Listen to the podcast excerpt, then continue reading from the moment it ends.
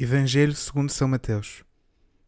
Naquele tempo, disse Jesus aos seus discípulos: Quando o Filho do homem vier na sua glória com todos os seus anjos, sentar-se-á no seu trono glorioso. Todas as nações se reunirão na sua presença e ele separará uns dos outros, como o pastor separa as ovelhas dos cabritos, e colocará as ovelhas à sua direita. Vinde, benditos do meu Pai, recebei como herança o reino que vos está preparado desde a criação do mundo. Porque tive fome e destes-me de comer, tive sede e destes-me de beber.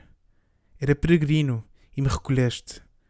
Não tinha roupa e me vestistes. Estive doente e viestes visitar-me. Estava na prisão e fostes ver-me. Então os justos lhe dirão: Senhor, quando é que te vimos com fome e te demos de comer? Com sede e te demos de beber? Quando é que te vimos peregrino e te recolhemos, ou sem roupa e te vestimos?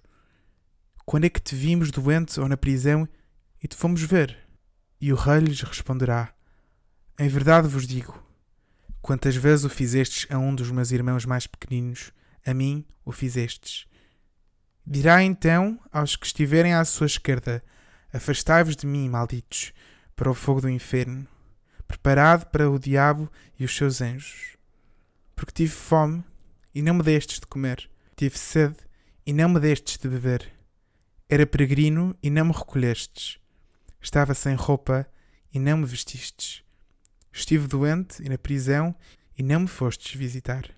Então também eles lhe hão de perguntar: Senhor, quando é que te vimos com fome ou com sede, peregrino ou sem roupa, doente ou na prisão, e não te prestamos assistência?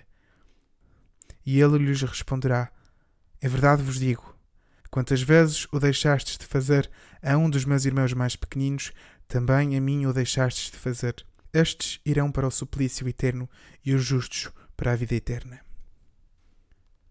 Jesus mostra-te que o Deus que conheces como grande e poderoso é também um Deus que se faz presente na simplicidade. A mensagem que este Evangelho vem trazer é da bondade. Quantas vezes o fizestes a um dos meus irmãos mais pequeninos, a mim o fizestes. Amar o próximo é amar a Deus. Pelo contrário, quando fazes mal ao próximo, também magoas a Cristo.